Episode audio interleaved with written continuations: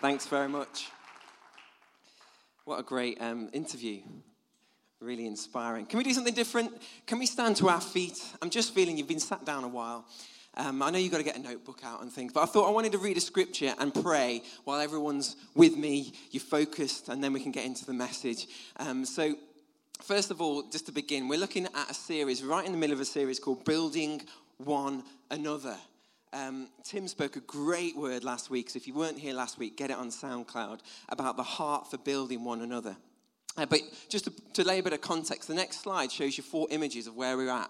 Um, four um, boxes to describe, um, to unpack the vision. We've got building one another, building builders, building community, and building mission. We're focusing on that first box here for the le- we have for the last couple of weeks building one another. Arise and build. In the Bible, it's, um, I know I'm getting onto a scripture. Um, I want you to just stand there, stay hanging. Um, in the Bible, it says a number of things about one another. Love one another, welcome one another, care for one another, serve one another, submit to one another, always do good to one another, be kind to one another, comfort one another, instruct one another, forgive one another, pray for one another, show hospitality to one another without grumbling. And there's more, but I won't go on. Um, you may remember Paul last year speaking a message or series called One Another or One Another Ring. There was an image of being in the boat um, and actually how you don't, you don't necessarily pick who's on the other side of that boat, but you are as important. You, you need each other in the boat. A little bit like the, the boat race yesterday. If you watch Oxford versus Cambridge, um, Cambridge won hands down in all the races. But anyway, if there was one person missing from that boat, the, the race will be a write off. It needs every person in the boat. Which leads me to a scripture, and I know you're still standing, but I'm just getting to get the blood flowing in your legs. Um, Hebrews 10. This is the scripture that I'm reading today. Um, and a bit of context. We don't know who the author is, we're not quite sure the audience, but these, the people um, that the writer is writing to, are Jewish people that are converted to Christianity. But a lot of people, because of persecution, were walking away from God. And it says this in Hebrews 10 24. Let us think of ways to motivate one another to acts of love and good works. And let us not neglect our meeting together, as some people do. People walked away. But encourage one another especially now that the day of his return is drawing near. I wanted to pray because I felt like maybe I needed it, but maybe you need it as well. Lord, we thank you for your scripture. We thank you for your word. Lord, we thank you for one another. We can't pick who we stood next to. We can't necessarily choose who's in the boat with us, but God, we're grateful for every person in this church. And God, as an act, we're standing together God, we're in this together. And Lord, we thank you for this church that you are building. And it's starting with every single one person. And Lord, as we stand together, we stand together united. We stand together as one. God, we stand together as your church. And Lord, I pray as we unpack the word of God this morning that we, we would have ears to hear eyes to see, and hearts that are ready to receive from you. In your name, amen. And you can take a seat. Hopefully, you've got the, the, the blood flowing again in your legs and you're ready.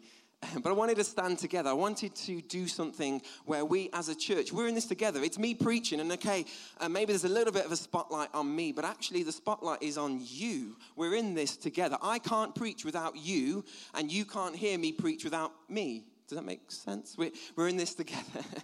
um, but I want to just begin by talking about um, house parties. Strange place to start, I know.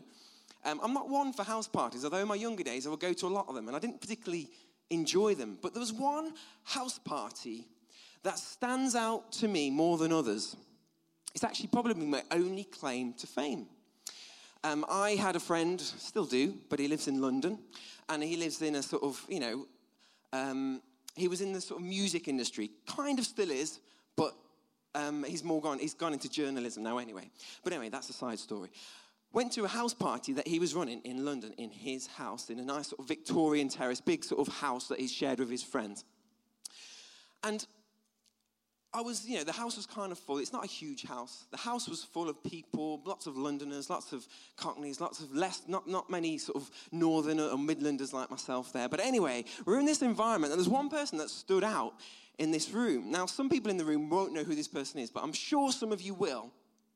Walking up the stairs, um, it was a packed staircase. I was going on my way to the toilet. On the staircase was a man, some of you may know, Daniel Bedingfield. Yeah, I went to a house party with Daniel Bedingfield. Can you believe it? You know, and we, you know, walked up the stairs. It was a packed staircase. Needed to get to, to the toilet. I shook his hand and said, "I've got to get through this." Crowd to get to the toilet. I was thinking that one all night. But if you don't know, you know, he had a hit number one. You got to get through this. You got to get through this. anyway, Daniel Bedingfield.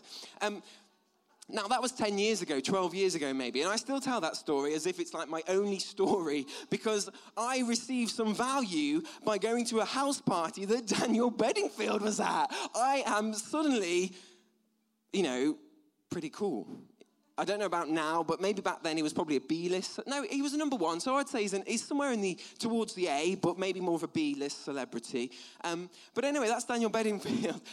Sometimes the value that you place upon yourself um, often comes from who else is in the room at that time. You, when thinking about parties and thinking about celebration, thinking about a wedding, one of the first things that you'll do when you walk into that wedding feast is you'll look at that seating plan on the wall and you're like, it's not sort of who am I, sorry, where am I? It's who am I sat with?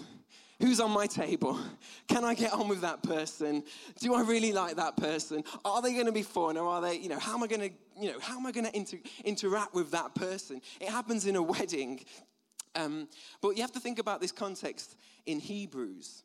God had invited the Hebrew people to the greatest party of all time. Now, if you read through the, the earlier chapters within Hebrews, the writer is telling the reader that Jesus is far greater than angels. He's far greater than the Torah, which is what they based their life upon. He's far greater than Moses. He's like the king, he's like the big daddy of, of their faith. He's far greater than the the high priest. He's far greater than anyone else. It is the greatest party, the greatest occasion better than sacrificing animals and the old covenant. Yet, people needed, as it says in that scripture, they needed motivating to love and to good deeds. They, they needed reminding that actually don't stop giving up, don't give up meeting together. You know, don't forget Jesus is coming back. Don't forget there will be a time where all this is restored and made right. Don't forget but yet, we do, don't we? God has invited us, and the question is, how do you respond? Do we just treat that invitation? You get that invitation through the post, and you sort of put it on the mantel shelf and say, I'll deal with that later. And one of the more, if you've ever planned a wedding, one of the huge frustrations is waiting for people to RSVP to your wedding. Imagine how frustrated God is when He's waiting for you to respond to the invitation to come. Come to me, all who are weary and heavy laden, and I will give you rest. But we just delay, we put it in the cupboard, we lock it away, and we forget the invitation to salvation. We forget the invitation to healing. We forget the invitation. Sometimes we compare ourselves, again, using the wedding analogy. And in a minute, I'm going to read a scripture about weddings. But you get, now, if you've planned a wedding, if you've been involved in weddings, you'll understand the political challenge that you have in arranging the seats and the seating plan and who to invite to what. And, you know, I've only got, you know, 50 places at the, at the meal, or I've only got 100 places at the evening thing. I've got friends, I've got more family than I can accommodate for. How am I going to deal with this? And the, the inevitable thing is at a wedding, there's always going to be, unless you found a way to, some people, nowadays do weddings where they just invite everyone to everything, or they invite nobody to nothing, and it's that one way or the other. But some people, most people, you invite some people to your sort of all day. You, you're in for everything. You've got the service, you've got the tea and coffee, the photographs, you've got the, the lunch, the, the wedding breakfast, as they call it, you've got the evening meal, you've got the disco, you've got the full works. And then there's some people who, you know, you've got, you're a day guest. And that's not any less on you, but that's just how it happens. It's just, you know, you have to organize things. But one thing that we do when we think about the invitation that God gives us, we compare our invitation to somebody else. And we say, What have you been invited to? Have you been invited for the whole day? Have you got, have you got the lunch? Have you got the evening meal? Have you got the whatever? We sometimes compare ourselves to one another, um, which is, in some ways, one another is a good thing, but actually can have a negative effect on us as well. So let's read a scripture because we're thinking about we're thinking about that Hebrew scripture, and that's going to form the main framework for my for my message today. We're thinking about um, let us think of ways to motivate one another to love and good deeds. Let us not neglect meeting together. Let's not just put the invitation to one side and think, you know what, I'll go when I feel like it. Especially now the day of Jesus' return is drawing near. But I, this, this scripture sort of just dropped I don't know if it's like a download from heaven, sometimes happens, or whether it was just uh, what I ate the night before or what I'd had for breakfast. I don't know, but this scripture came into my head, into my heart, into my spirit. So I'm going to read it to you. Luke 14, verse 7 says this When Jesus noticed that all who had come to dinner were trying to sit in the seats of honor near the head of the table, he gave them this advice When you are invited to a wedding feast, take note, everyone, don't, actually, you could never do this nowadays, but don't sit on the head table. The bride would never let you unless you're invited. But anyway, don't sit near the head of the table. He, sorry, where am I? Don't sit in the seat of honor. What if someone who is more distinguished than you, Daniel Bedingfield, for example, has also been invited. Or Justin Bieber, or, you know, whoever. Distinguished. the host will come and say, Give this person your seat. Then you'll be embarrassed. And you'll have to take whatever seat is left. It's not like this, the, the end seat, it's like the, the kiddie seats. You'll be in the kiddie zone. And I went, I went to someone's wedding and I had to be childminder for about 15 kids um, and it was just crazy during the speeches. But anyway, um, instead, take the lowest place at the foot of the table. Then, when your host sees you, he will come and say, Friend, we have a better place for you. Then you'll be honored in front of all the other guests. For those who exalt themselves will be humbled, and those who humble themselves will be exalted. This year, we're using a phrase Find your place. Find my place. So if you go to a wedding, you'll look at the seating plan arrangement, and it's the next job is to find your place. You'll go and look to see the place that has been prepared for you, normally with a little gift and a little chocolate and a little name tag or whatever it is that you've decided, or the bride, most likely, has decided to put there on the table for you. But this scripture is saying actually, when you choose, and I guess weddings back then were different. But when you're making your decision about any occasion, whether it be a church setting, whether it be um, a party, whether it be uh, an event that we've got here at church, or something outside of church, or just general life, your work situation, your family situation, your relationships, what he's saying here is put everyone else before yourself, which is all about serving, all about humility. And it's certainly not about striving to be at the top. It's certainly not about striving to be the leader or striving to be the preacher or striving to be the biggie, the, the, the head honcho, the celebrity status Christian. It's not even about finding your calling, although it is. It's not even about, you know, finding your purpose, although it is. It's not about making a name for yourself in ministry, although it could be. It's about putting other people before yourself. Because I came up with this phrase as, as this download came. You can either find your place, or as this scripture says, and I don't like this, but this is what the scripture says you can either find your place or you can be put in your place.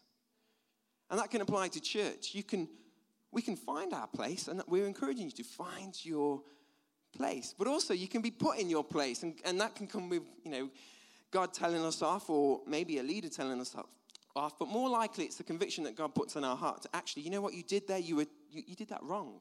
So um, the question is, what happens if you don't get your way or you're disappointed with your seat or your position. You're like, I wish I'd got invited to the, the meal. I wish I got invited as a, an all day guest, but I'm just a measly evening guest in this, in this thing called church. I'm just, a, I'm just, I'm not even as good as the person, you know, who cleans the toilets before Sunday. I'm not, I'm, I just don't feel like I fit. I don't feel like I have any value in church. I don't feel like I have any place in church. And quite amazingly, as the scripture tells us, even invited people, because what you need to understand, first of all, you are invited.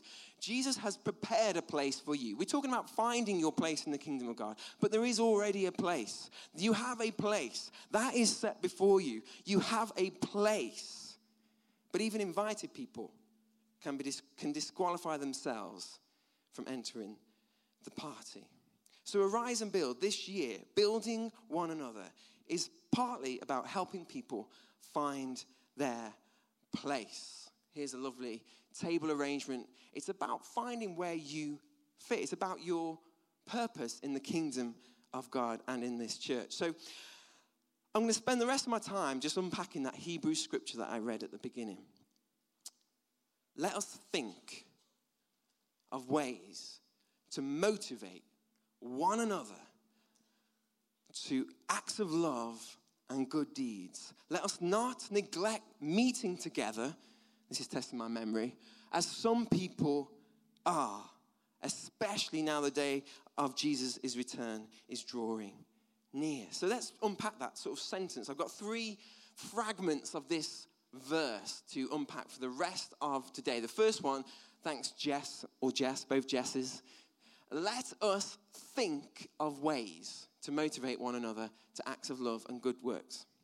What's really interesting is we have to think about motivating one another. It's not something that necessarily comes naturally. Doing good and acts, of love aren't necessarily the kind of things we talked about the marriage course. You can't just by default love each other. You can't just simply, oh, I'm married now, therefore we love each other, therefore we're going to have a happy ever after scenario. In fact, we have to do something with our marriage. It's not just a, oh, I, I love them, therefore we're going to stay together forever. It, it requires effort, it requires hard work. We have to think of ways to motivate one another. You have to think of ways to motivate your wife to love you. You have to think about ways to motivate others and your friends to love you. You have to think about ways to motivate people, sorry, not to love you, but to love others and to do good deeds. Because we as humans, I was watching Sport Relief on Friday I don't know if you did. And a great cause, lots of funny, lots of lots of on the TV show on a Friday night, lots of fun, lots of you know fairly mediocre TV, and then sp- split up in, in between the different segments of television. You've got these appeals. You've got these videos of Africa or scenarios where you know third world countries or people suffering, people going through difficult times, and then it says, please give, please text, please phone. And uh, I, was, I was watching this and I was sort of thinking, how many times am I going to hear that message, that number? How many times am I going to watch one of these, these videos before I actually text? and it took about, you know, seven or eight before I eventually thought, you know what, I'm just going to text. I'm going to text in. But I needed motivating to do something good. I needed somebody to tell me, you know what, this is on offer. You can give. Otherwise, I wouldn't have done it. So, church is here. We are here for, to help one another, to motivate one another to do good things. Because actually, in Galatians 6, verse 9, it's not on screen, it says, Do not become weary in doing good, which suggests to me that doing good, as good as it is, is hard. It makes you weary. Serving on a ministry, if you have signed up for ministry, if you're doing something good for God, whenever you know somebody comes and gets baptized and they stand on stage and they share a, a testimony or they do something public, they're often exposed to challenge. They're often exposed to difficult times. They're often exposed to, to um, difficulties because actually doing good can lead to, you know, people becoming weary. It's not easy to do good. It's not easy to love, but we can motivate one another. And I'm no expert in motivation. I'm no expert in doing good. I'm no expert in love. But I've got a few top tips for you to think. Okay, it says there, think.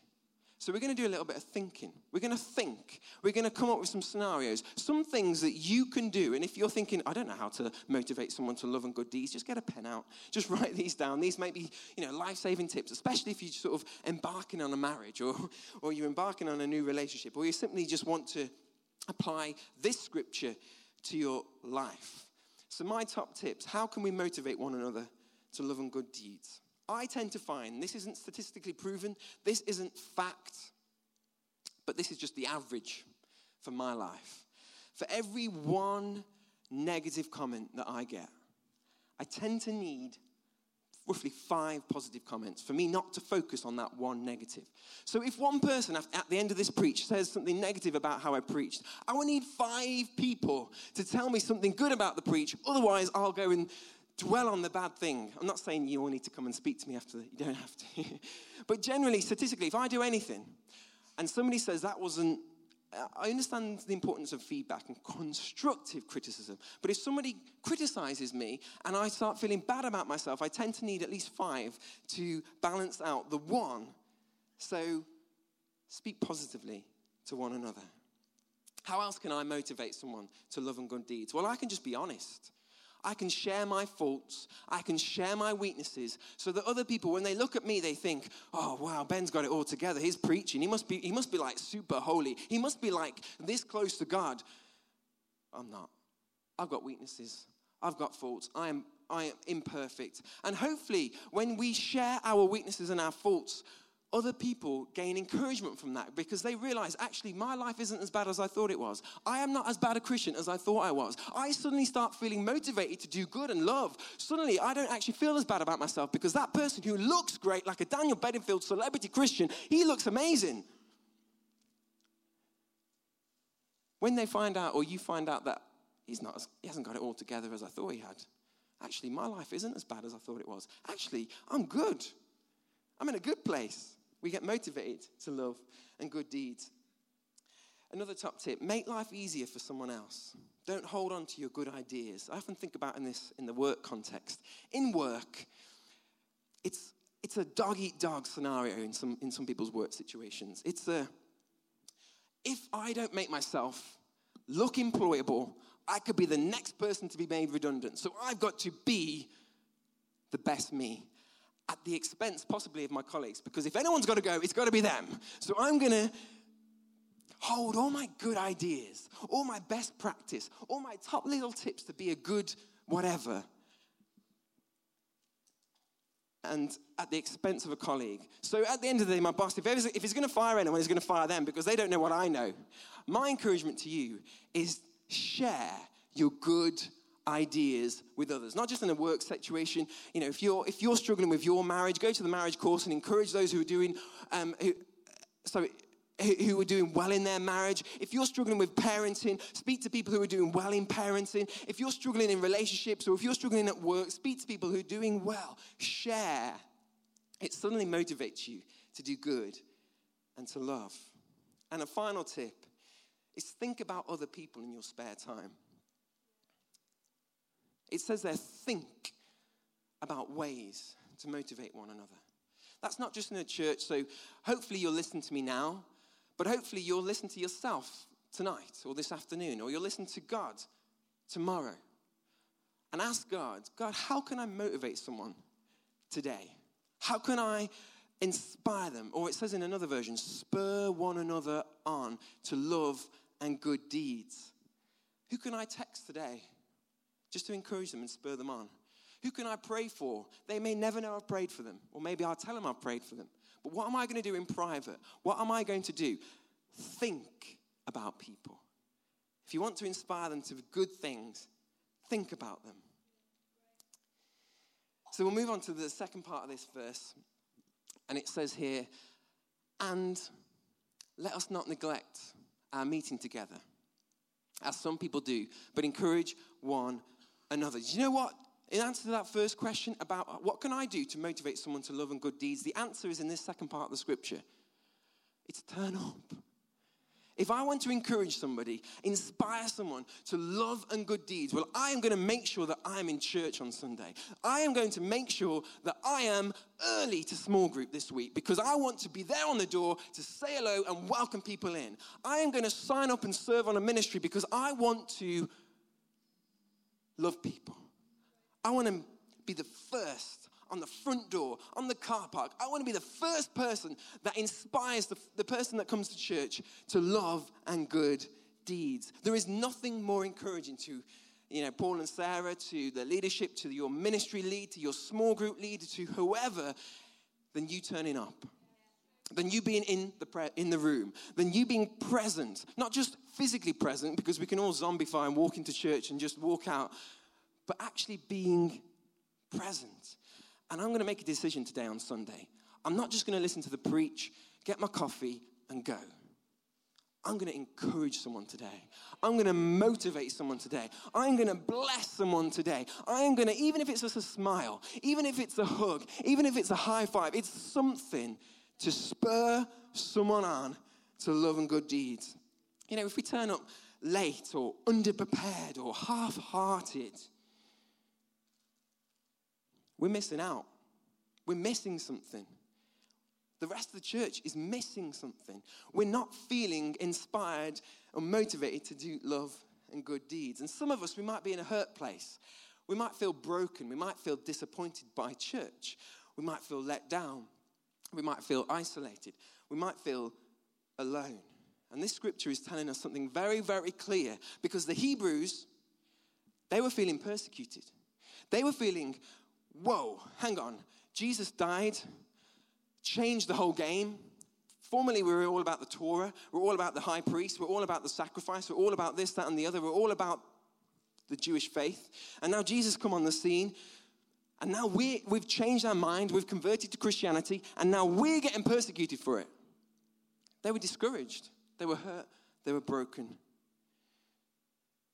The scripture says, don't give up meeting together. The worst thing that you can do if you feel weary or if you feel tired or labored in church is stop coming to church. The worst thing that you can do if you're feeling alone is stop going to small group. The worst thing that you can do if you're feeling that your marriage or your relationships are struggling is to avoid people who are doing well in their marriage, who are doing well in their relationships, who are doing well looking after their children. Do not give up meeting together.